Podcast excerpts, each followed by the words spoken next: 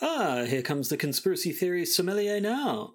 Ah, yes, a true peer when it comes to selecting only the finest, maturest of conspiracy theories. What have for you for us today? I think you'll find this one particularly intriguing The Tale of Charles W. Hmm, minty. Let's see. Oh, I see Charles used to work for the Bill and Melinda Gates Corporation, looking specifically into how to miniaturize cell phones and inject them into people's necks. Oh, and he worked for the Lancet during the retraction of the Andrew Wakefield article. Advised to be rejected due to some issue over semicolons, I see. This all looks very standard, though. I think you'll find the more mature stuff starts on page 23. Ooh, uh. I meant page 42. Ah, yes. Charles would appear to be a member of the Council of Foreign Relations, a Bilderberger, a Grand Mason, and.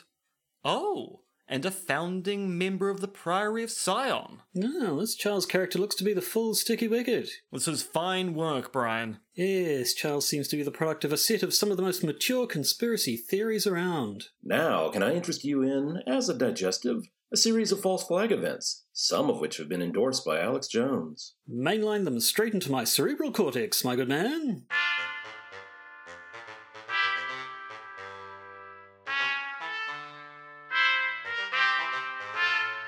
The Podcaster's Guide to the Conspiracy, brought to you today by Josh Edison and Dr. M. Dentith.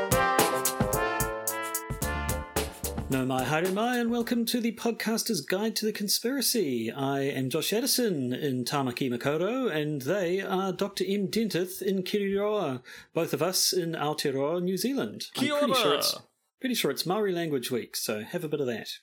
Yes. Although Yes, uh, I, it is. You are quite right. I'm afraid that's basically all I've got for you. Um, now, uh, once I, I think we, we, we shouted out to uh, Charles, our new patron, last week, but I don't know if we actually mentioned his name because we were saving it for the sketch. So now you've been officially introduced as the latest member of the Grand Conspiracy, uh, whose threads we are still unraveling. And yet, somehow, even though we're trying to uncover your dastardly plot, you are financing the investigation. This conspiracy runs very deep, and we still don't know exactly what the end goal is, but we will find out, Charles and Co., if it, that is indeed your set of real names, which it may well be, or actually it may not. It may not be. I mean, we It's don't know whether people use real names on the internet at all. I mean, is your name really Josh Edison, or is it Ash Jodison? You know, it is Josh Edison. Uh, literally, that's it. No middle name. I suppose Joshua. There we go. If we're going to be See, your entire life is a lie. Yep, my life is a lie. Now, um, this is a week of the month in which we would normally do a conspiracy theory masterpiece theatre, but we're not going to for two reasons. Uh, one, M has recorded a very interesting interview with Brian L. Keeley, and two, I started reading the paper that we're going to be discussing in this week's Conspiracy Theory Masterpiece Theatre, and it's quite something. Um, and I realised I was going to need a considerably greater run up, I think, to give it give it the full attention. So we'll do that maybe next week, unless we do the news next week. I mean, so because of the way that we've been playing around with our schedule, Hmm. technically next week should be the news episode. And we didn't do a news episode last month. So we probably should do an episode Probably. this month about the news. But at the same time, kind of feels like the news is kind of always the same. It's It does little bit, poisonings from. Russia. It's COVID 19 conspiracy theories. It's Trump doing what Trump does best. To the point where news episodes don't seem particularly exciting in the age of COVID 19. Not simply newsworthy, no. Or at least they would be in any other time and place. But we don't live in another time and place. We live in this time in this place. Unfortunately, That's all there that is is the it. case. Time and space is the place that we are stuck in. Unfortunately. Um, so we might as well make the best of it, and I think the best we can do at this time is a thoroughly delightful interview uh, featuring our own Dr. M. Dentith, uh, and of course uh, Brian L. Keeley, who again, I don't know, is he a doctor, is he a professor? I know the titles work differently in the, in the States anyway. Brian has a should give him one. professorial role at Pitzer College in the lovely LA. Although I say the lovely LA, I believe it's currently on fire. I, I, feel I should just make up my own title anyway. So, Lord Chancellor Brian L. Keeley uh, spoke with with Dr. Dentith. Uh, well, see, I don't, I don't get say? a special title, just Brian. Oh, okay. Fine. Um. Oh, what should you be? Uh, I already said Lord Chancellor. Chancellor of the Exchequer. That's a good one. Oh, that's the role that Stickle had before his unfortunate demise mm. in Glasgow.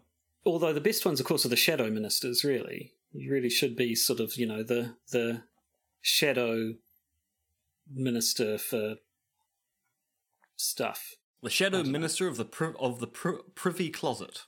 Mm, that'll do. Whatever that was, uh, you were it. Brian was also a different thing. You spoke. That that sounds like an intro to me. Yes, I think we'll just play a chime now and let the interview unfold in real time.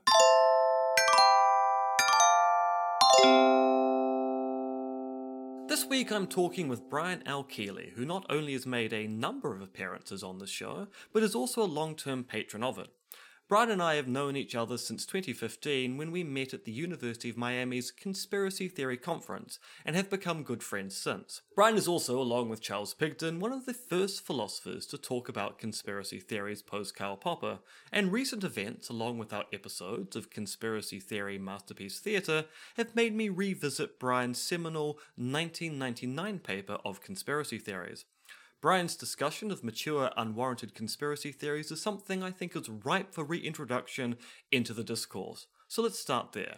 Hello, Brian. How are things in the City of Angels? Hello, Em. Thank you for having me on. Uh, always enjoy the, the podcast, and I'm happy to be on today.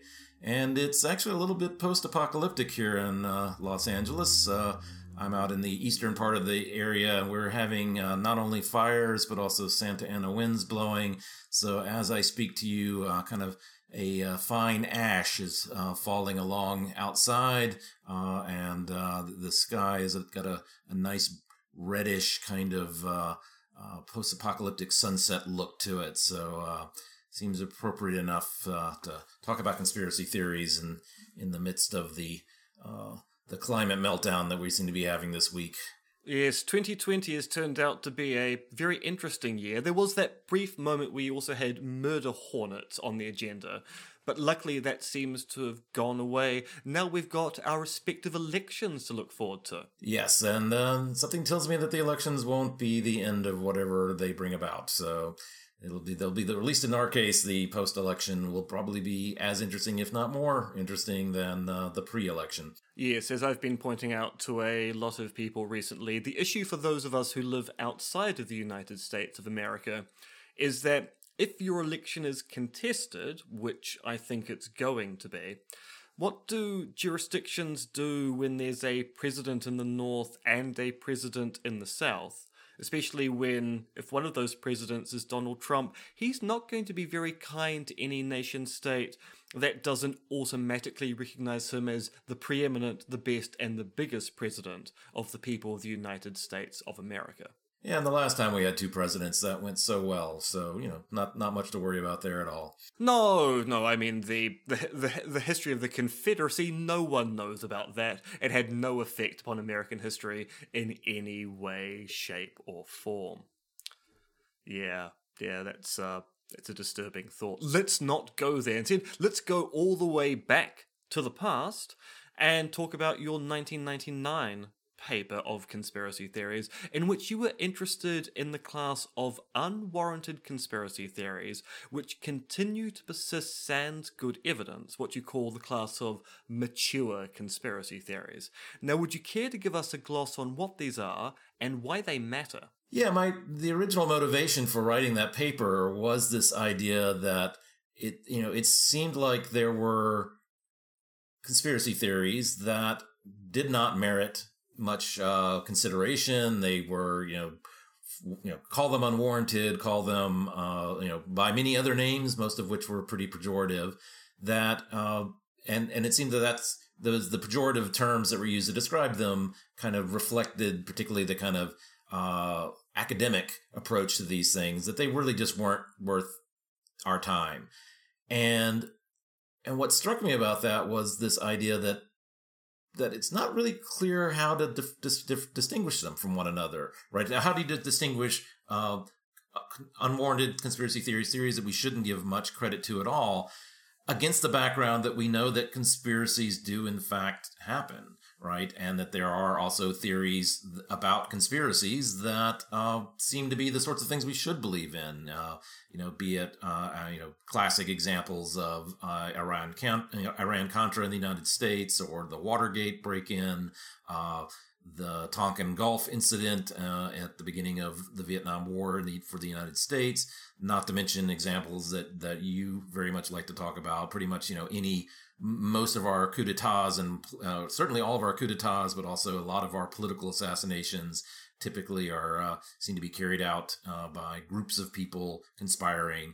So there are all these cases of theories about conspiracies that seemed, uh, you know, good to be good theories. And then there were also these theories about conspiracy theories, uh, about conspiracies, about theories about conspiracies that turned out to be the sorts of things that seemed to be laughable or or should be treated with derision. And being a philosopher, interested in distinctions as philosophers are, I'm like, oh well, how do you distinguish between those two?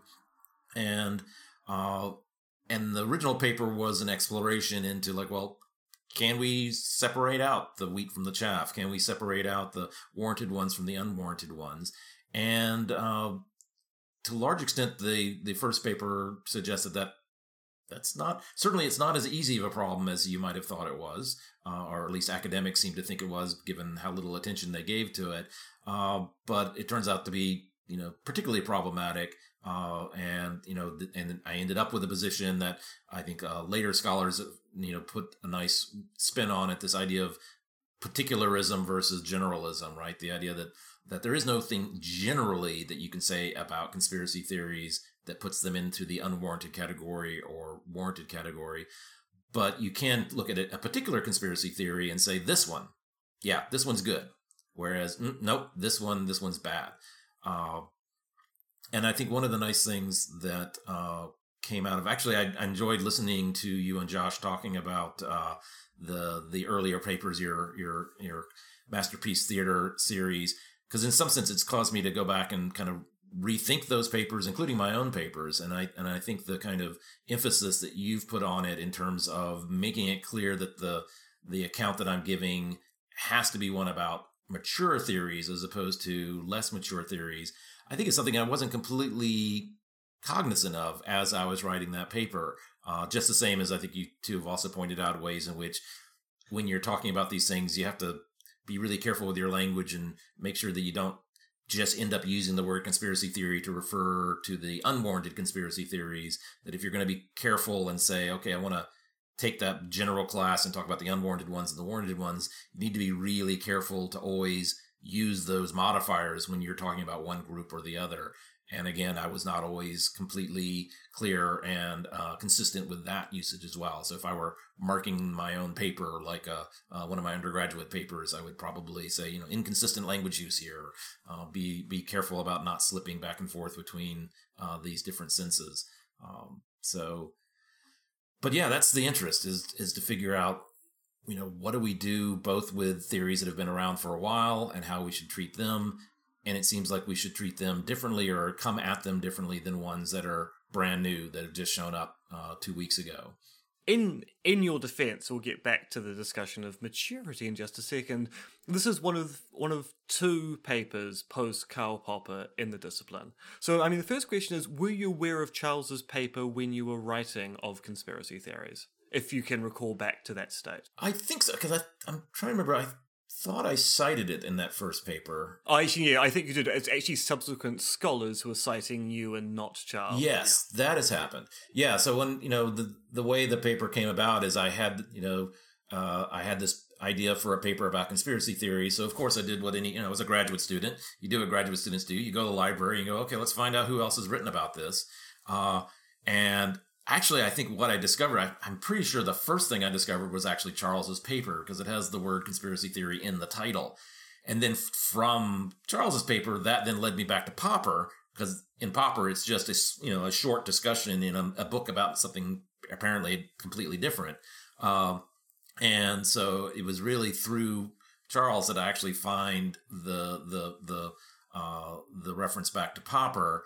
And and then that's about it. I mean, there just there wasn't a lot of other things out there um, that, uh, and then yeah, so I was careful to to cite Charles, and it was kind of striking to me too that nobody else had picked up on Charles's idea uh, and you know and followed it along, um, and. Uh, and and and I try to at least chastise people who come after me to like oh, if if you're going to talk about the history, right? It's it's really you know Charles was the one who got there after quite a long time, if you consider Popper being the first one to get there. Yes, I mean, suppose this is a question which is a bit hard to answer, but why has there been a lack of philosophical interest in these things called conspiracy theories between Popper and the Open Society and all the way to the mid to late 90s, do you think? Yeah, I think, well, I mean, I think there's, I mean, there's always, I think, a general worry about elitism in, in uh, particularly philosophy, but I think in academia more generally, uh, that, you know, academics are kind of living in their rarefied world and they're not always uh, uh, down with the common person, even though some of them make much noise about the importance of doing that. Uh, but I think in practice, you see that often it, that doesn't happen. Uh, I mean, you see similar things of, you know, gossip being a, you know, it, it's a human phenomenon, right? And it's an, and it's a human epistemic phenomenon. But interestingly, you don't really see much people in philosophy picking up until the feminist philosophers come along and, and they point to it not only being something that's maybe considered lower class or whatnot, but also gendered as well. Uh, that can't be used as an excuse for what happened with conspiracy theories. Um, but I think a lot of it is just simply, you know, like I said, I think the attitude that I felt I was coming up against is this idea that it's just not worth, worth your time. You know, it's just obviously wrongheaded. And I think the reason I didn't fall into that in particular was because I had come out of a background in, in philosophy of the sciences and and in particular in philosophy of science around philosophy of biology with the debate debates within uh, evolu- evolution, natural selection, creationism, what later then becomes uh, intelligent design, and so forth that there was this tradition within philosophy of science, particularly philosophy of biology, that said, hey, we need to take common sense theories seriously. Uh, and in particular, one of my professors at UCSD was Philip Kitcher, and he had written a famous book, uh, or at least famous, you know, within our circles, uh, abusing science, which was his attempt to like, let's actually look at creationist theory as a theory. Let's take it seriously as a scientific theory, and you know, at the end of the day, I think it's wrong, Kitcher wants to say, but you got to say more than that. Like, what does it get wrong? Where does it go wrong? Can you show me, you know, show me exactly where that theory zigs when it should have zagged and so forth? And where, you know, show me the actual flaws. You know, it, you got to, and, and if you're going to be intellectually honest, you need to do that. And I had been really impressed by that book by Phil because I, I mean, I like the idea of like, yeah, let's take these things on and, and, uh, and, you know, don't just turn up your nose at you know the kinds of theories that people on Sunday morning in you know parts of the country where people don't have as many college degrees and just say oh these silly people they don't you know they don't know what they think and they're incoherent and and whatnot uh, and instead say no let's you know they're they're trying to reason through things so let's see if we can reason with them and see even if we want to say in the end of the day it's wrong uh, why it's wrong let's spell it out and so that's, I think I also cite that at the very beginning of my paper, saying, you know, that I offer this paper about conspiracy theories in the spirit of, of Philip's book on, uh, on creationism. Like, let's take these things seriously and try to show what's, what's wrong with them. And of course, the kind of punchline was that I wasn't able to necessarily show what was wrong with them. It's like, wow, okay, unlike the case with creationism, it's not clear exactly how to answer these in such a way that makes a nice, clean distinction. Um, and and then and there therein you get a, a bunch of other people kind of going to come along and show me that I was wrong. That no, no, you really can do it. And you get Steve Clarke, and you get uh, other people who come along after who want to say, you know, you know, step aside, Keeley, step aside, Pigden, we got this. And then uh, and then we've got that kind of debate going on. Yes, I think it's actually quite interesting drawing that comparison between intelligent design theories and conspiracy theories because I, I think a lot of people do conflate conspiracy theories with your wacky pseudoscientific theories. and yet when it comes to the investigation of it, okay, so well, actually, no, it doesn't seem that it's that obvious that we can just be condemning of them sui generis. Because if we accept that conspiracies occur, and people have theorized about conspiracies, and some of them have turned out to be right, then we've got a problem, if not of labels, of the actual thing being investigated.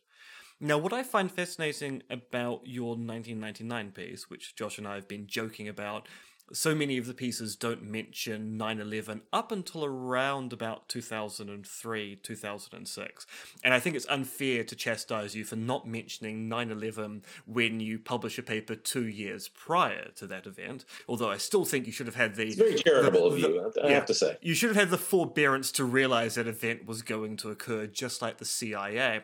You do use, as a rather interesting example, the big conspiracy theory of that time, the Oklahoma City bo- bombing, which had occurred.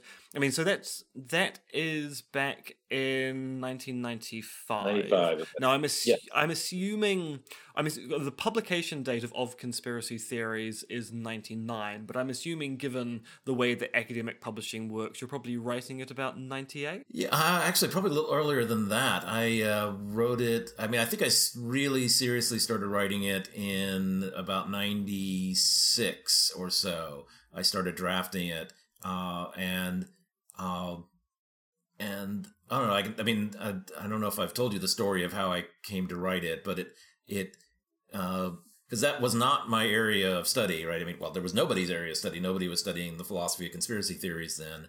I was in, I was doing philosophy of neuroscience. So I mentioned I have this background in philosophy of science. I was uh, mainly kind of philosophy of biology, but I was really focused in on neuroscience and the philosophy of neuroscience. And I was working in a, a neuroscience lab at the Scripps Institution Oceanography. I was studying electric fish and animals with weird sensory modalities and whatnot. And in the late 1990s, uh, philosophy of neuroscience was also a kind of an edgy sort of thing. And it was not clear at all that I was going to be able to get a job in philosophy uh, using uh, philosophy of neuroscience as my area. And then part of the worry seemed to be when you would send off your job applications and then you wouldn't get any nibbles. And then you would kind of use your sources and your, your boss's sources to figure out like, why didn't, why didn't they pay attention to you? is that one of the knocks against people that was doing work like I was doing was that well you're not really a philosopher you're really a neuroscientist. Go go get a department in, you know we'd love you to be in our local neuroscience department because you sound like you'd be great to talk to. But we don't want to hire you in our philosophy department because you're you seem to have split allegiances. You're you know you're not a full-on philosopher uh, you're kind of more of a neuroscientist. And especially given particularly neuroscience and philosophy there's a big difference in terms of the amount of funding that gets thrown at these things uh, and the you know, number of faculty at schools and so forth. Uh, you know it really seemed like they were like well why don't you just go be a neuroscientist? There's a lot more money in that and there's a lot more jobs in that and uh, that seems like the smarter thing to do and i, I kind of wanted to be a philosopher. Um, and so I decided it's like, okay, I need to write a paper that has nothing to do with neuroscience. Uh, and a paper that might get published in a mainstream philosophical journal and doesn't mention neuroscience at all.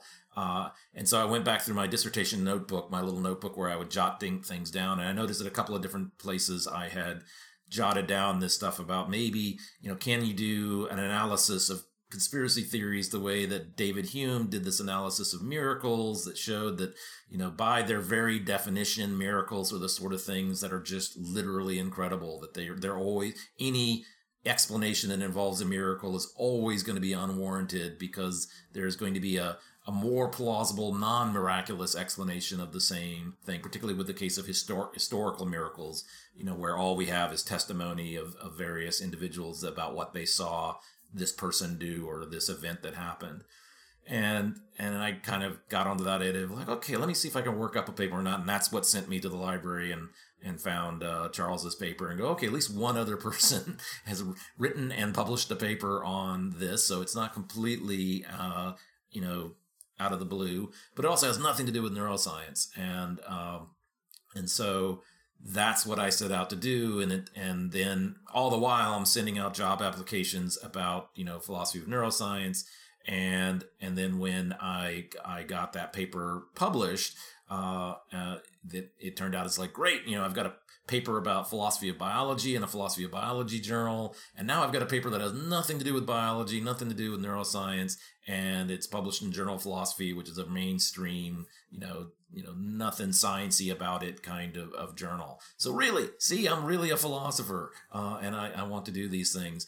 Uh, and and I, at the time, I thought it was going, you know, and then I got a job. Finally, it took me five years, uh, but after bouncing around a couple of postdocs uh, and and uh, other positions, I landed a job where they seemed to want me to do philosophy and neuroscience. It did it did eventually pan out, but uh, but then other people started picking up on this idea, and you know, Lee and Steve and other folks that were like wanting to tell me why I was wrong or why you know there was something more interesting going on here. And Charles got back into the game as well.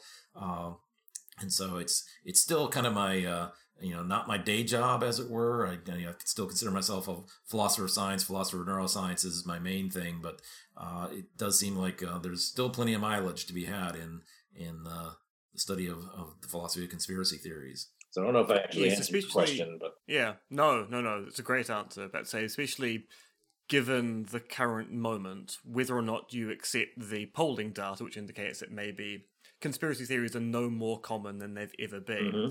It's certainly with everyone talking about the same conspiracy theory at the same time, COVID 19 conspiracy theories, everyone is suddenly very interested in what any academic has to say. Yeah, and that's certainly that the things have blown up in terms of that interest. Um, but no, I now realize the other thing I was going to say when you were asking specifically about the uh, the uh, Oklahoma City bombing uh, yeah, so I end up, you know, the the thing I always cringe about the most when I read that paper now is I make that claim, which was a true claim that this was the largest act of, uh, or the, great, the greatest death toll from an act of terrorism on American soil ever, uh, which in 1999 it was, uh, you know, soon to be eclipsed, unfortunately.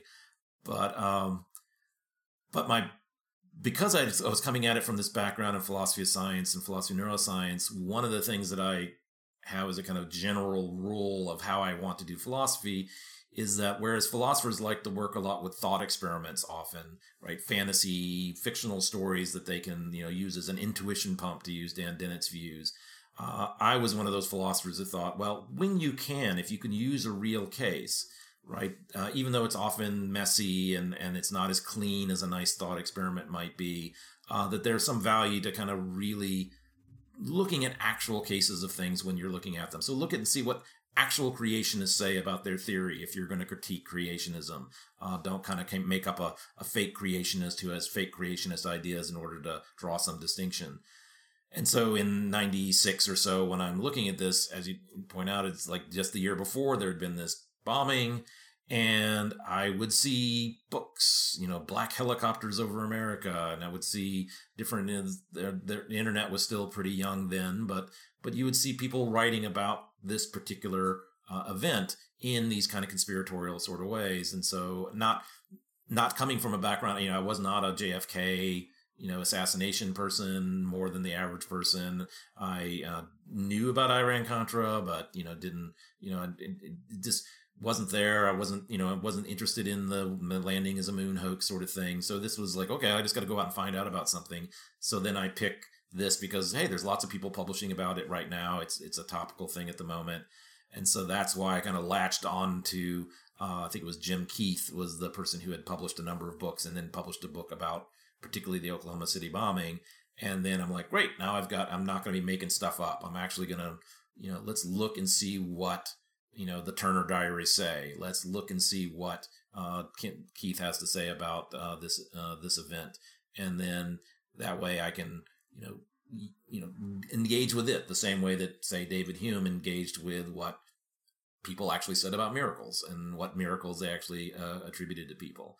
Um, although, as I we were noting before, it had the effect that that's wait that's not a mature conspiracy theory at the time. Um, so and I, I, think that was because I wasn't thinking so clearly about mature versus new, uh, and uh, and that's why I ended up, you know, probably should have made it a little more clear in the paper that you know this is an example, but maybe I should have picked something like JFK uh, assassination. Maybe I should have picked something like the Tonkin Gulf or something, where it was further back in history, such that then I could uh, analyze it. But you know, that's that's the case I picked. Yes, actually, on a on a side note, and this is going to be one of those snide comments that you and I will get. The idea of making up a conspiracy theorist to discuss a conspiracy theory, a la what Cassam Quassam does in his work, seems like the wrong way to approach it. Why not actually look at what people say and analyze that rather than make up fictional conspiracy theorists? Go, well, look, my fictional conspiracy theorist is absolutely irrational.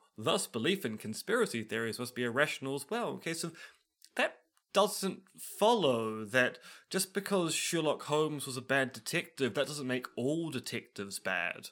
Or so yeah. So yeah, look, I mean, focusing on the kind of maturity aspect, because yes, there is that worry that, especially if you say you wrote the paper in '96, one year after the Oklahoma City bombing, it's quite hard to think of those theories as hitting maturity there. And yet, this is the point where I find myself going, but I kind of agree with you.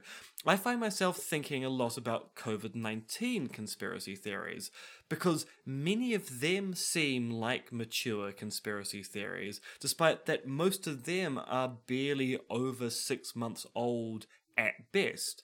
And this is because, as I keep on commenting with people in the media who ask me about these, most of these theories don't feel new. They simply feel like older conspiracy theories in which the crisis has been replaced with what's going on with COVID 19, and that they are theories that are relying on archetypes, whether they are New World Order conspiracy theories, false flag event conspiracy theories, and the like. So, what's your take on the crop of COVID 19 conspiracy theories? Because I want to describe them as being mature in the same respect that I want to go, you were too quick to describe the Oklahoma City bombing conspiracy theories as being mature. Am I getting something wrong here, or is there something else going on? Yeah, I think. I mean, I I definitely see the the the motivation for that for your move, right? That this is this, these are this is old wine in new bottles in a lot of ways, and I mean, I guess the reason I push back is I, I think partly it's part of what we're dealing with is is the COVID nineteen case is interesting in a lot of ways. It's a lot more complex than say something like JFK assassination or or uh, the Oklahoma City bombing, where you know if you think about you know the, at least the the way that I originally defined conspiracy theories, I wanted to put it in terms of explaining a particular historical event or events in you know in conspiratorial ways, and where there is a kind of a punctate event, like why did that bomb go off in Oklahoma City that after, that morning? Why did JFK end up with the bullets in him uh, on on that afternoon in Dallas? Right, there's a singular event, and then there's the explanations of it in the case of COVID nineteen, it's it's not really an event as much as it's kind of a phenomenon, right? It's like you know, it's a pandemic, right? It's it's happening over the entire world, uh, and when when you look at it that way, it's all these different bits and pieces to it. So it becomes rather amorphous, which means that I think we can't give a singular analysis. I mean, you know, particularist or not, right? We can't even give a singular analysis of what's the event that's being described, right? So uh, in the case of COVID nineteen, right? There's uh, you know there's the however it got into the environment, right? So either you know you have these theories that it was either uh, purposely introduced. You know, there's a there's a MIHOP LIHOP thing going on there as well. Did somebody intentionally create? First of all, did they intentionally create this virus? And then if they, whether or not they intentionally created it, did they intentionally release it? or did they perhaps accidentally release it? Uh, and then there's, you know, did and then if you got that, there's theories of like, well, I think the Chinese did it, or the American, uh, the Americans did it, or somebody else, maybe the North Koreans did it, right? Uh, there are these kind of like punctate events where you can say, okay, was it? A, you know, first of all, is it a bioweapon? Is it, you know, is that the, is there an event at which this thing was created in a particular location and time? And then we can have theories about that. Um, did it was it introduced uh, intentionally or not in Wuhan uh, near the wet market or not? Right, and there's an, a specific event that you can you can point to. But then there are these other aspects of it, things like oh, and 5G technology is breaking down our immune systems such that once the once any kind of pathogen is out there, it's going to make it easier for it to be passed along. And it's like, okay, that's less of a particular event um, than it is kind of like there are these cell towers all over the place that have this technology that that may have this interaction in a very diffuse sort of way and I think it's those things are the things that often I think fall under your proposed analysis, where it's like, well, wait a minute, 5G, we've been worrying about 5G as as there have been conspiracies around 5G for the last several years, right? And and there's even reason to think that you know if you look at the the stories about the possible role of 5G propaganda coming out of RT and some of the uh, uh, the propaganda wings of uh, of Russia and, and other non-Western sources is that they were trying to gin up worry about 5G, and then when when uh, the pandemic came along, they just kind of pivoted and go, "Oh yeah, this thing is actually connected to that thing," uh, and kind of made this connection such that it really is an old theory. And at least it's more mature. It's older than the pandemic, uh, it's something that people, and then of course you look at the 5G and you look and you go, well, people had very similar things about 4G. And if you look back, there actually people had worries about 3G. Uh, when the area that I live in, they want is an area that does not have cell phone coverage.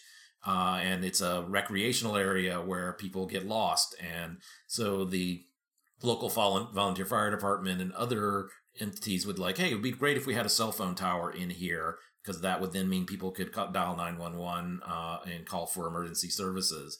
Uh, and other people fighting back against it, going, "We don't want a cell phone tower. We've heard cell, tone, cell, cell phone towers have all these negative effects on health and so forth."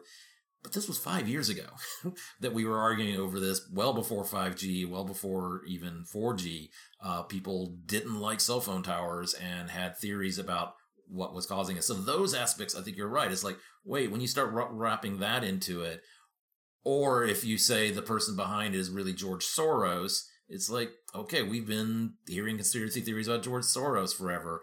That is old wine just being repackaged in the new bottles. Um, but I think it's because this is such an amorphous thing that we're trying to describe. Some aspects of it are, as you say, are can be treated as in many ways mature conspiracy theories. We've investigated a lot of things, at least investigated a lot of things very much like this. Maybe they're different tokens of the same type, but we can make use of what we've learned about the general type in this particular case. But I worry that other aspects like was it a bioweapon? Is it a was it released in Wuhan either on purpose or on accident?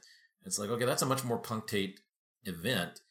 And I think that is not, you know, it still is a possibility, right? It could have been an accident in uh, uh, in Wuhan. It, you know, I'm I'm less likely to uh, think of it as being an intentional thing, but it's certainly the accidental thing. It's like, man, we we all know accidents happen all the time, um, and not just because I've seen the movie Outbreak, right? It's it's like no, it's, it's in general. You can find re- again, you can find real cases where pathogens have gotten out of their lockdown.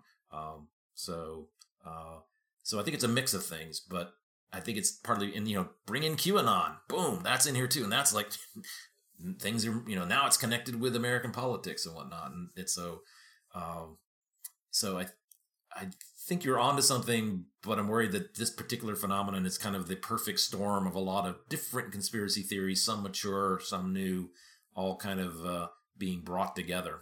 Oh, I, I absolutely agree. There is something quite interesting about the origin conspiracy theories where it is plausible to think, well, I mean, maybe there was a cover up of exactly what the authorities knew in Wuhan, and now they're having to cover up the fact that what they knew at the time, if they had acted upon it, they would have done something about it. I mean, I've always taken one of the most plausible JFK conspiracy theories to be what if it turned out the security services had all the information they needed to go actually Lee Harvey Oswald is going to try to assassinate the president on this particular day, but they un- they underplayed it or went, oh we do- we don't think that's particularly likely. I mean he's on our watch list, but I mean he's not a serious threat. And you go, oh, uh, Yeah, that's a that's a bit awkward. Uh, maybe we should have done something about that. Let's just make sure that people never find out that actually we could have connected the dots. It's probably best to keep that under wraps. And that seems like a fairly plausible claim of a cover up there, of people going, Oh, we've been a bit incompetent. We don't want people to know we've been incompetent, so just keep that on the down low. And you can imagine the same situation occurring in Wuhan. Oh, we've got, got a bit of an outbreak here, but we can get this under control, and the world need never know, and everyone will sleep easier at night. Oh, oh, uh, yeah, it turns out it's a bit of a pandemic now. Uh, maybe we shouldn't have sat on that information after all. And they seem like plausible, particular conspiracy theories, as opposed to the archetypes we're seeing, which are your standard false flag event conspiracy theories or New World Order conspiracy theories, bringing about the glorious socialist revolution. Long may that occur. So, yeah, I think there is, you say, it's a perfect storm. There's a variety of different types and tokens of types here, and some of them are plausible and need to be investigated, and others you can go, oh, that just feels like the same old theory. I mean, someone should still investigate them just in case they turn out to be true. If Bill Gates is actually trying to inject microchips into the back of people's necks. Someone should check that and tell Bill Gates it's not going to be a very particularly effective way of tracking human beings because the the radius of that signal is going to be really, really small. So maybe maybe develop a cell phone instead. It's a much more effective way to track individuals in the wild. Yeah, Steve Jobs is the real conspirator here, not Bill Gates. Steve Jobs was the one that figured out how to get all of us to put a GPS tracker on our bodies. And the greatest trick that Steve Jobs ever pulled was to make us think that he's dead. Mm-hmm. I mean, that that that Tim Cook person. You, I mean, it's quite obviously Steve Jobs wearing a different shirt. Yes, yes. Now, one thing which has come up quite a bit looking at the conspiracy theory masterpiece theatre stuff and just knowing the work in general is that you've been accused by Lee Basham in particular, and me to a lesser extent back in my book, The Philosophy of Conspiracy Theories, but I've kind of resiled myself from this view, as having the best defense of what Basham calls the public trust approach. The idea that mainstream media and law enforcement would cover and conduct investigations, leading to public arrests, trials, and convictions when it comes to momentous conspiracies which he takes it are examples of these mature and unwarranted conspiracy theories. Now, what is your take on this? Has Basham got you right here? Yeah, I think so. That was one of those cases where I, you know, when a number of different people misread you, then, or at least you feel that a number of people have misread you, then uh, that might mean that you should have written more clearly to begin with. Uh, what I feel like I was, the way that a number of people have read me, and I think Lee is one, and uh, and you and a couple of other people. Uh, so it's not just one person. Uh, is this idea that um, that we shouldn't really poke too much at conspiracy theories and and start to expose the the the the the dark underbelly of of what's really going on because that would undermine the public trust right that you know that that that being too skeptical about conspiracy theories has this downside, which is it, you know, just the same as trust in public institutions in the United States after Watergate dropped considerably, right? Uh, trust in the media went up a good bit, but certainly the trust in the FBI, trust in uh, uh, federal authorities, and so forth went down.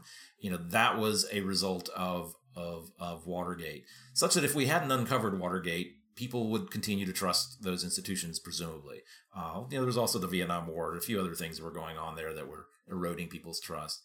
But that there was there's this way of reading what I did in that first paper that suggested that uh, that yeah that that conspiracy that the that being too skeptical about conspiracy theories is bad because it's going to erode the public trust and that's a bad thing. Whereas what I took myself to be doing was kind of the not the opposite of that, but it's you know it's like you know philosophy we have modus one person's modus ponens is another person's modus tollens. That it, it was the inverse of the argument, which is that I was wanting to say that in order to take certain conspiracy theories seriously, you must already have discounted the amount of trust that you have in public institutions to some significant degree. That the only way you could uh, take on certain conspiracy theories, uh, uh, particularly premature ones, as being even vaguely plausible is if you thought that the FBI was corrupt and that all law enforcement was corrupt and that the newspapers were corrupt and every you know nobody you know everybody's in on the conspiracy and nobody is in it for you know truth and beauty and all the things they're supposed to be that the only way that you can take these conspiracy theories seriously is if you already have a pre-existing low public trust. And part of the reason for pointing that out was to say well that then should lead you to say okay wait a minute i've got this theory that i'm trying to figure out whether i want to consider it warranted or not. Uh, huh, in order to say that it's warranted, I'm going to have to throw a lot of things that that maybe I'm not comfortable showing distrust in. Like, why don't I trust the you know the my local newspaper? Why aren't I worried? You know, why don't why don't I automatically think there's a much more Woodward and Bernsteins out there that are you know seeking the truth and they're on the job and they're going to uncover these sorts of things, as opposed to thinking that well they must be in on it, um, and and so as a way of not saying that you shouldn't study conspiracy theories because it's going to erode your public trust, but recognize that to, to take the certain conspiracy theory seriously presupposes a high degree of distrust. And, well, first, just acknowledge that. And then, second of all, go, well, are you really willing to go there? And, uh, and the, the, the example that I brought up that that's been kind of interesting when you look at a paper and you're like, what are the bits that have been cited later? What are the things that people have picked up on? One of the things that I was most proud of in that paper that almost nobody has picked up on was the the little discussion about uh, Robert Anton Wilson, where he makes this point that you know think about what it takes to believe to, to really take seriously Holocaust denial, right? Uh, what sorts of things would you have to throw into doubt in order to believe that the Holocaust just didn't happen? So all those videos were, or excuse me, those those films were faked all those um, uh, all those people that gave testimony are lying.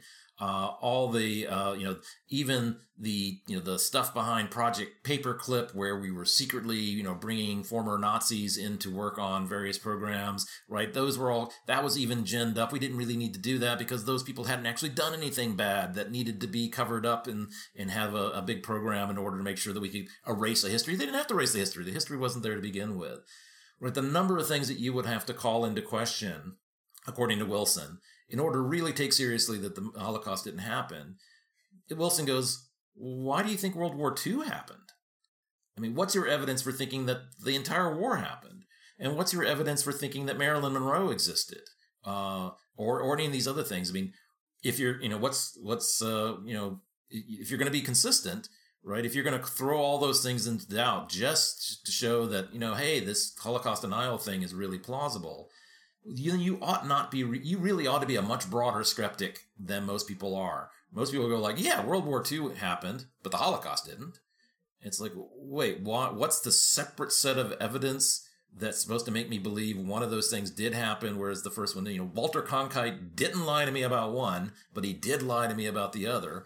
Uh, and and and and the FBI lied to me about one another. It's like be clear that the, there's a much broader kind of skepticism that might be involved when you want to make certain really broad sweeping claims uh, about big historical events, especially again, and I think you're right to point this out, especially when we're talking about the mature cases, because there's going to be a lot less of that in the case of a new, brand new uh, conspiracy theory. There's going to be, you know, you can, you much less trust needs to be invoked uh, if it's a new thing.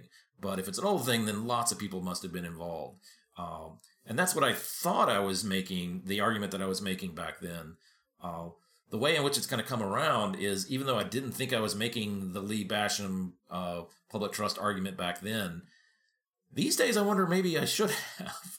Uh, and it has to do with more of these kind of issues about the ethics of belief, and and now we're seeing that one's belief in conspiracy theories now have these you know used when i in the good old days in 1999 when i'm writing about conspiracy theories it, there was something very kind of uh, it was a lovely time you could just hold a view and it was you know you could argue about it. What now? Now, it leads to whether or not you vaccinate your kids or not, or whether or not you wear a mask in public, or whether you burn down. Uh, uh, 5G towers and so forth.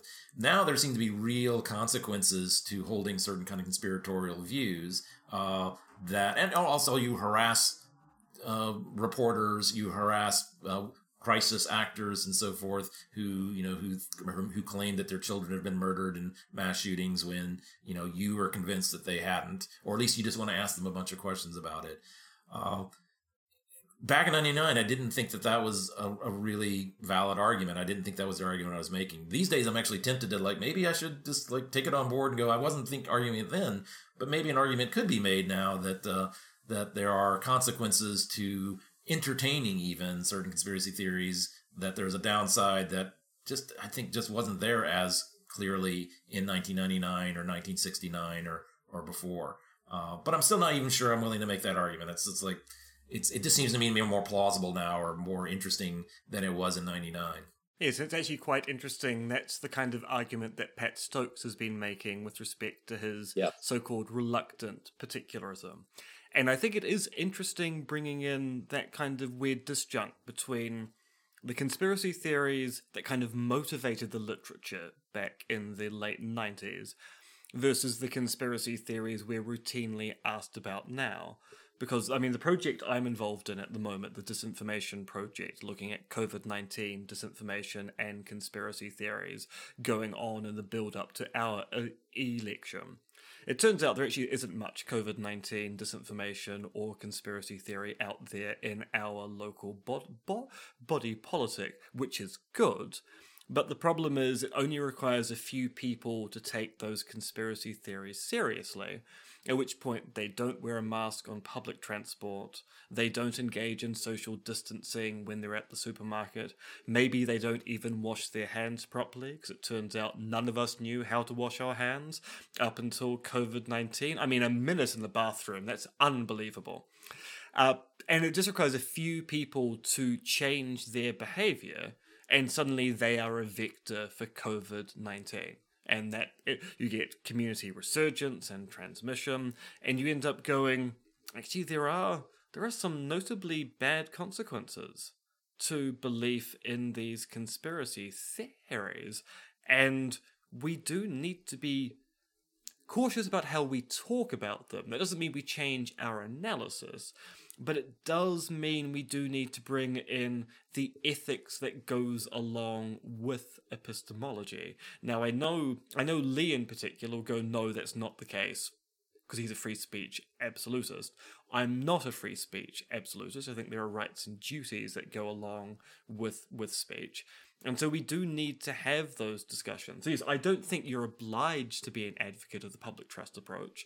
I also think that the way that you spell out the story indicates that yeah, I mean, there's a much more nuanced discussion to be had about this. Mm-hmm.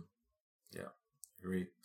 Yeah, back in the old days, it was all just fun and games, but now conspiracy theories might kill you. I also think there's another thing which I think is, which kind of motivated my adoption of accusing you of engaging in public trust skepticism, or what Lee calls a public trust approach, which is are actually two senses of unwarranted that exist in the philosophical literature.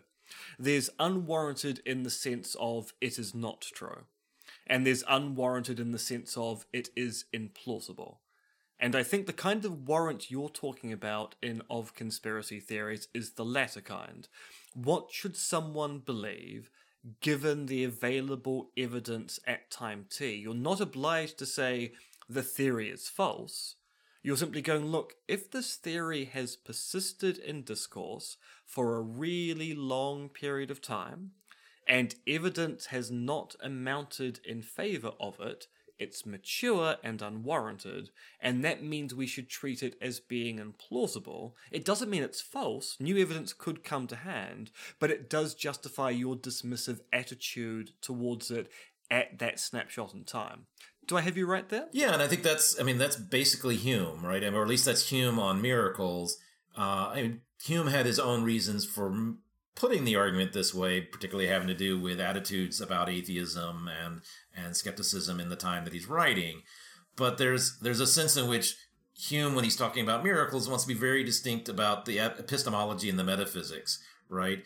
Is he making a metaphysical claim? Is he saying that you know that that Jesus did not do these miracles? He like you know whether he did it or not. In some sense, I you know it's a historical miracle. Uh, it either happened or it didn't. I can't say. Now the question is whether now in you know 1720 or 2020 should I assent to agree that this happened, right? Should I think that this is the best explanation of what happened uh, in uh, in the desert uh, 2,000 years ago? Hume says there I do have an answer, right? It's literally incredible, especially given what a what a miracle is. Uh, you know, it is never going to have sufficient evidence uh, to be something that should be believed. But that just means metaphysics and epistemology are separated, right? There's no there's no reason why everything that is in fact true is going to be in the class of things that we are in a position to believe. There are going to be plenty of things which are, you know, I mean, the example I always give my students, right, is you know the the number of hairs on the head of Julius Caesar's great great great great great paternal grandfather on the day that he turned 16 right 4362 that well Maybe.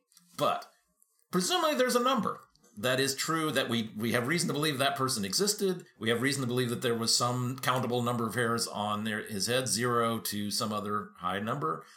Um, but are we ever going to be in an epistemic situation to be able to say, you know, yes, this is the right number? It's like no, it's just gonna. It's beyond our ken. It's it's not something we can uh, can answer.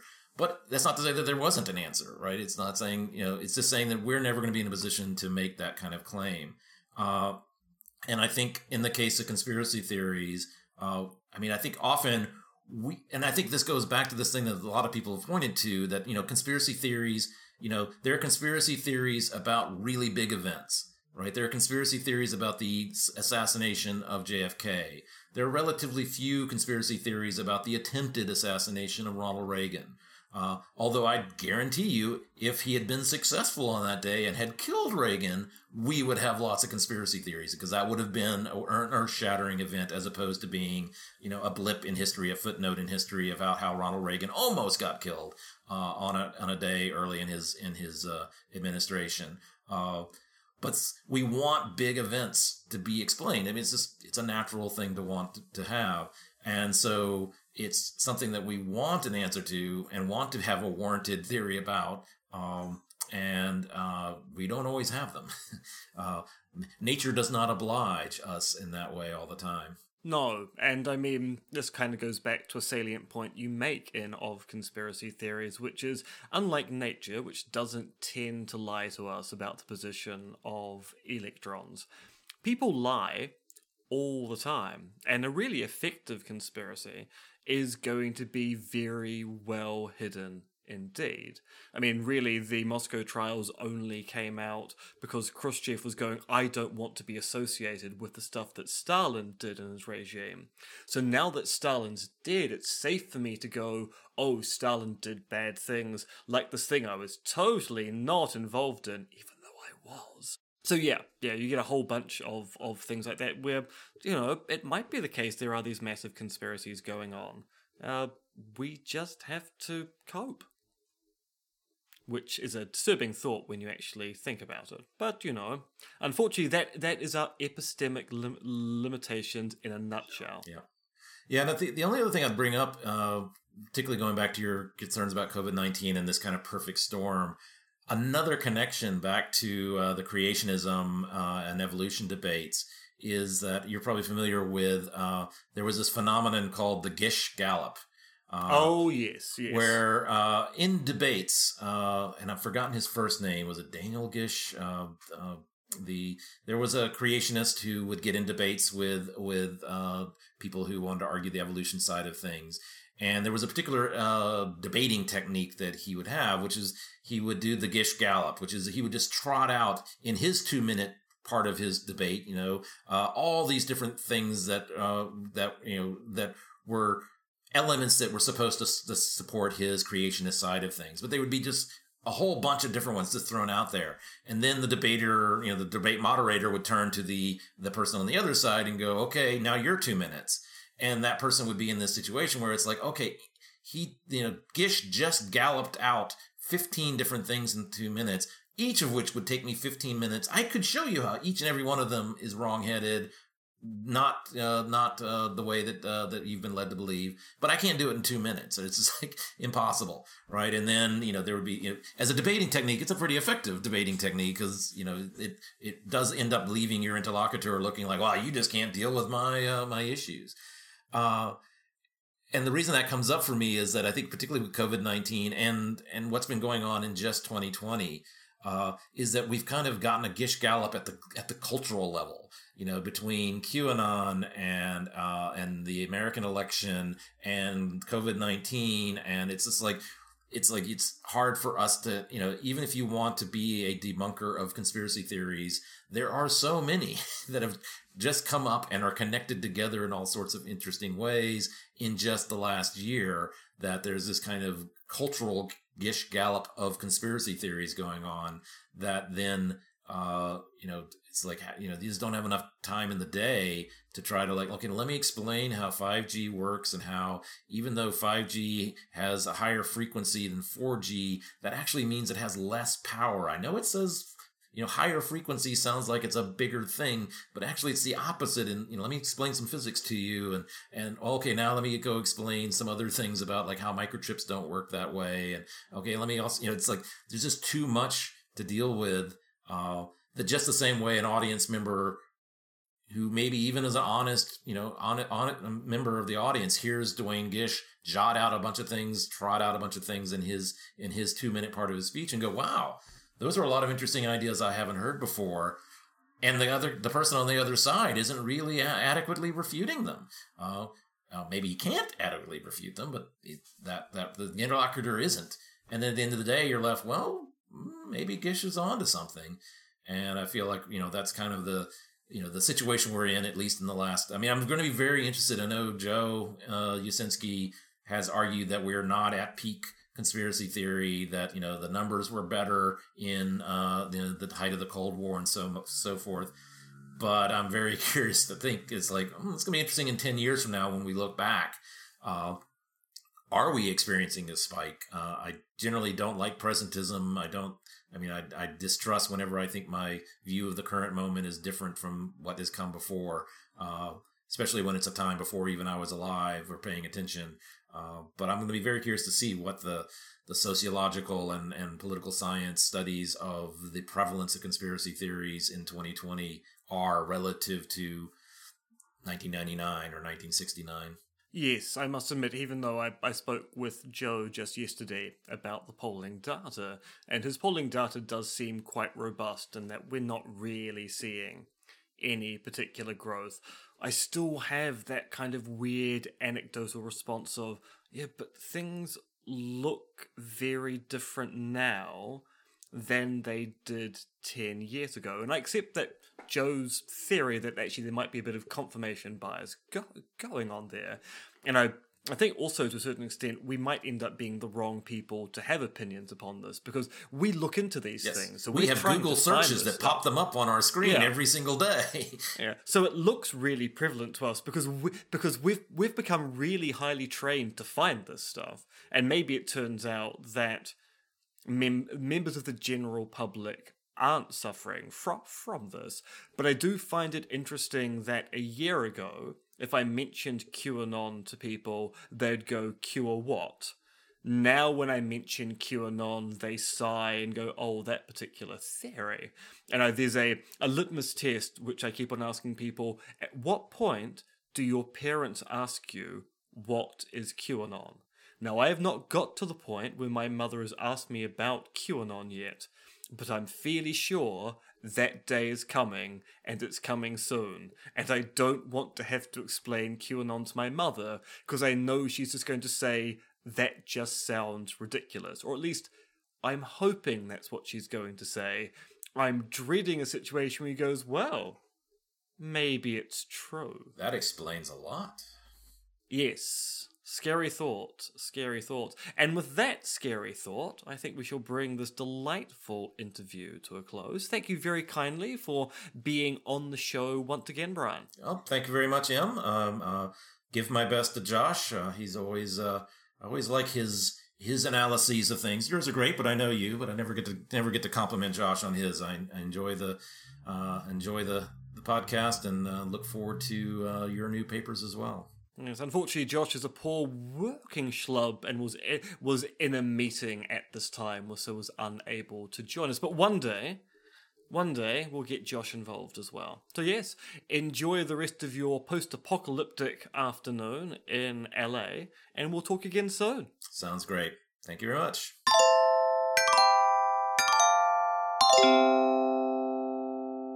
As is fast becoming a tradition with Podcasters Guide to the Conspiracy, I had an interview with someone, and Josh gets to provide commentary and colour after the fact. So, Josh, what did you think of that discussion with Brian L. Keeley? Uh, well, first of all, thank you for the kind words, Brian. Uh, bit, of, bit, bit, bit of positive feedback always strokes the old ego. I'll keep this quick because it was a decent length interview and we don't want to go too over time. Um, one thing, actually, kind of almost uh, unrelated um, to conspiracy theories in general, but the talk about intelligent design and the comparison between conspiracy theories and intelligent design theories sort of struck home for me because in a in, in, a, in an earlier time when I had a different job with not enough to do and too much spare time on my hands, I did used to spend a fair bit of time reading sort of intelligent design versus evolution stuff on various websites. Um, uh, it d- didn't help that at the time I was working uh, for a company that actually had a couple of honest to goodness creationists on the payroll, and I did have a couple of interesting discussions with them. But the one the one thing uh, that was kind of depressing when it came to looking at the intelligent design versus creationism was how the same disproven arguments just came up again and again and again. It didn't matter how many even if you actually managed to convince a person and get through to one person, the next one would still be rehashing the same things. I remember the one of my workplace creationists gave me this uh, DVD to watch to see what I thought of it, and it was like all these arguments that had been already thoroughly given a working over like ten years previously. Old old Michael Behe's uh, irreducible complexity and William Dembski's specified complexity, and these were you know there, there was nothing actually new there. Um, and so it was a little bit depressing, and it did did make me wonder you know, it does actually relating back to conspiracy theories seem to be that this is a um, this is a, a, possibly a feature of them as well. Um, that you see the same talking points popping up over and over and over, and it doesn't matter that these have been, you know, there, has been actual proof that these things aren't true has been out there. Um, they just keep going and going, and I don't know if that's um, when it comes to what it is we want to do about conspiracy theories, you know, how much of a problem is that, or, or has it just is just the way things have always been? I mean, it's an issue which I've been thinking about a lot, especially given the way that we covered Brian's 1999 paper of conspiracy theories, and that I'm actually quite curious about the notion of the mature, unwarranted conspiracy theory. In part because, as I said to Brian, I think Lee and I did him a dirty with the way that we portrayed his work in our subsequent work. And also for the sheer fact that, as someone who is now working on responses to COVID 19 conspiracy theories in Aotearoa, I'm fairly interested in the way that certain archetypes or conspiracy narratives keep on reoccurring or reappearing in the discourse. And they don't, it doesn't seem to be quite, it doesn't seem to be easy to quash them or slam mm. them down. And so I've got this tension between wanting to treat conspiracy theories seriously and also going, look, some of these conspiracy theories are unwarranted, they keep on reappearing. And there's a worry, particularly around the COVID 19 conspiracy theories, that if people believe them or entertain them, they may well engage in behaviors which lead to the spread of COVID 19. And that seems like a clear and present danger at this time. So mm. I'm quite curious to explore this, and indeed, there's a New Zealand Association of Philosophy conference down in Otago in December of this year.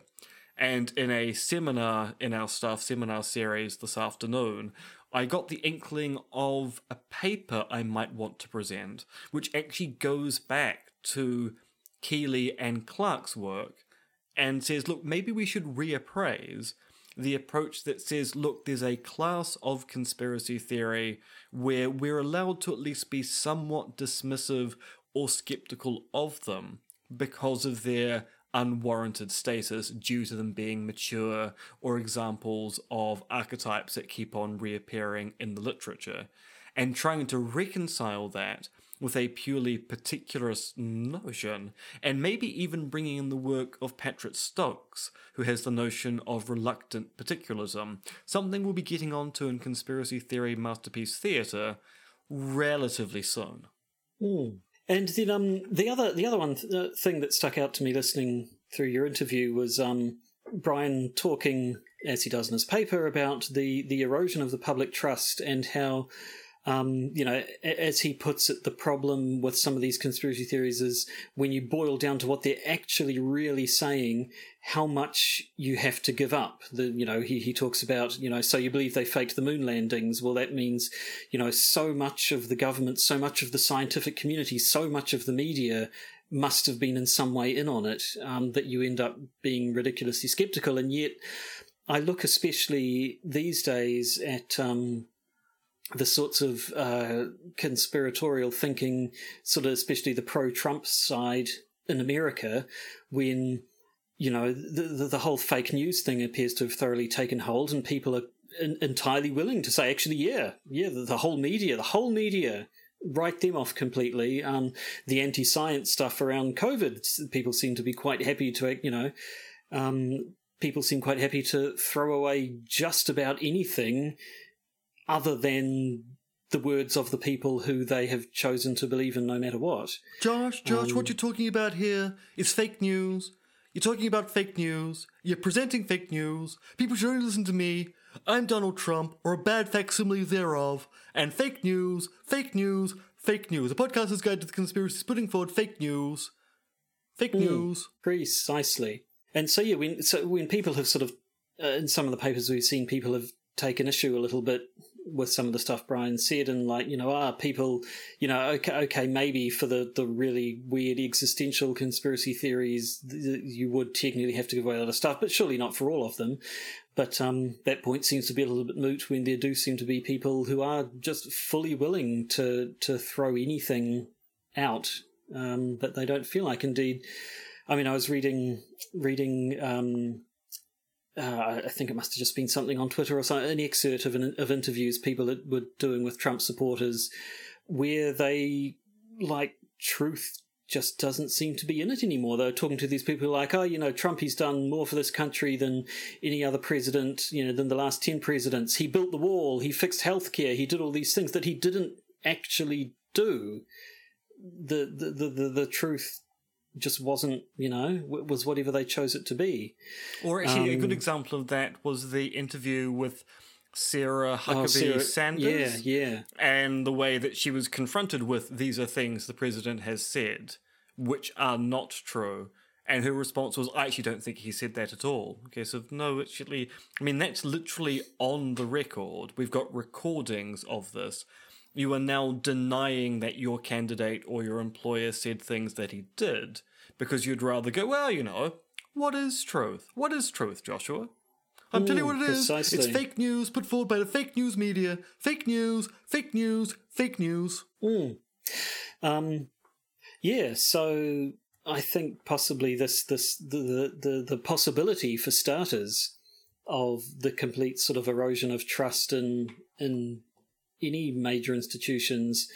Um, it, it seems like you know more and more plausible by the day, and um, and therefore the sorts of harms that can come out of that also seem more plausible. So I wonder if um, the world is is proving Brian right in that in that regard.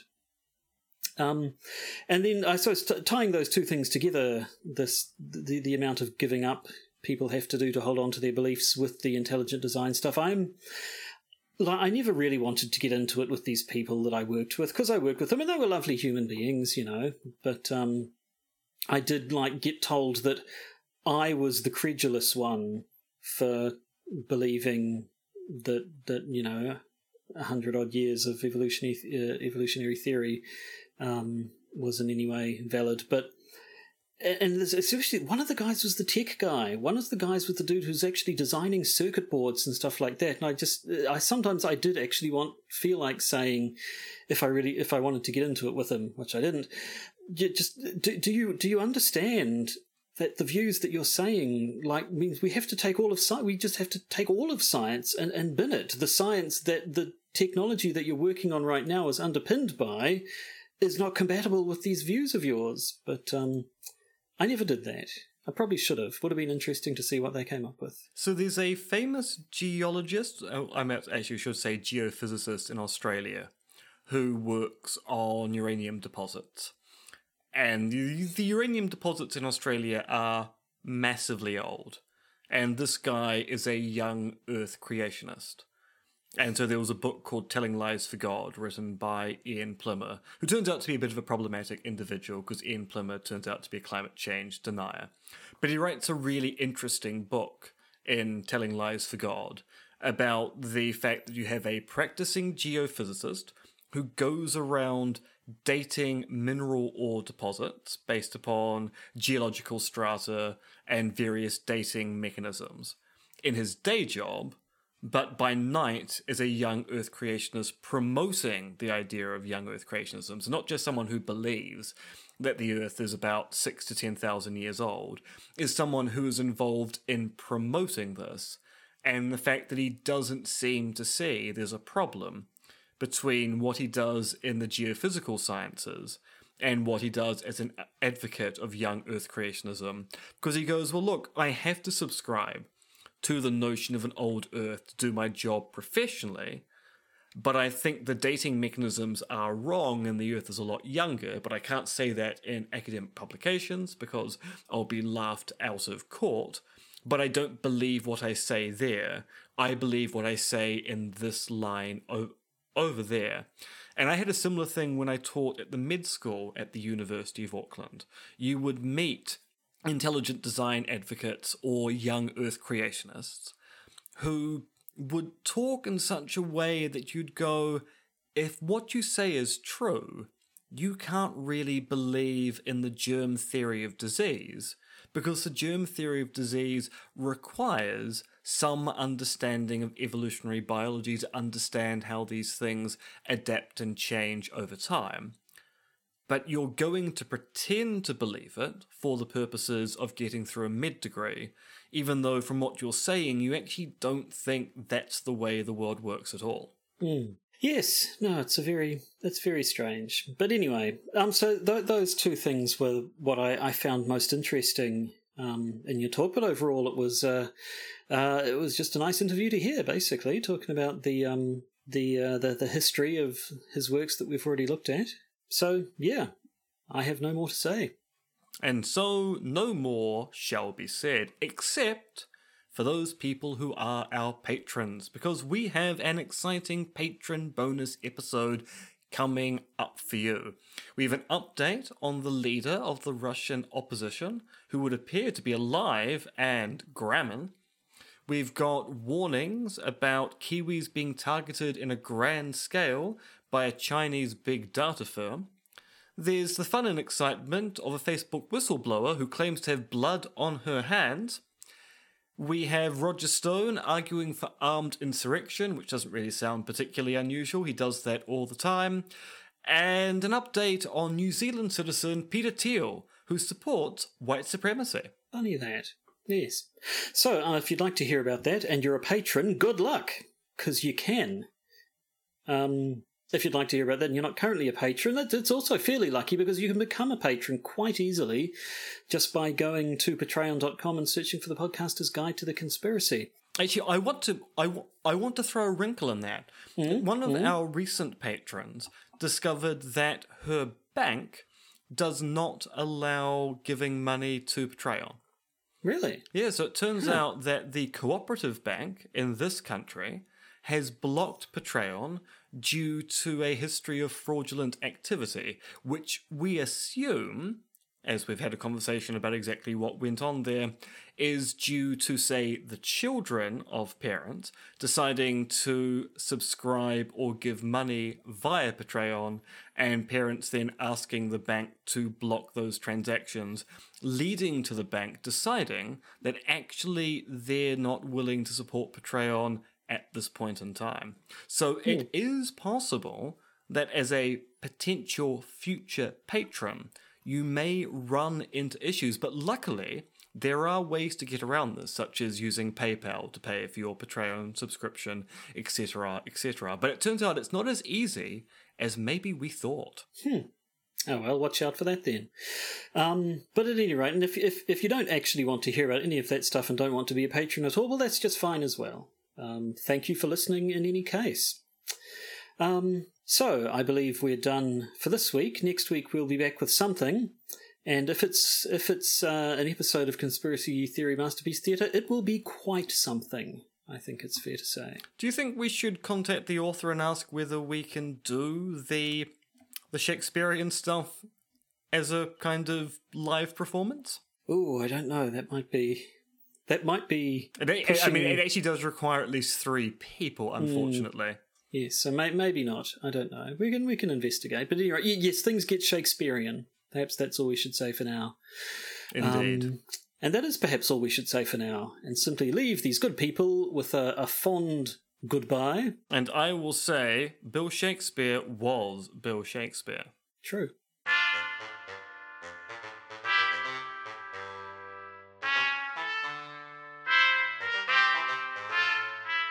Been listening to the Podcaster's Guide to the Conspiracy, starring Josh Addison and Dr. M.R.X. Dentith, which is written, researched, recorded, and produced by Josh and M. You can support the podcast by becoming a patron via its Podbean or Patreon campaigns. And if you need to get in contact with either Josh or M, you can email them at podcastconspiracy at gmail.com or check their Twitter accounts, Monkey Fluids and Conspiracism.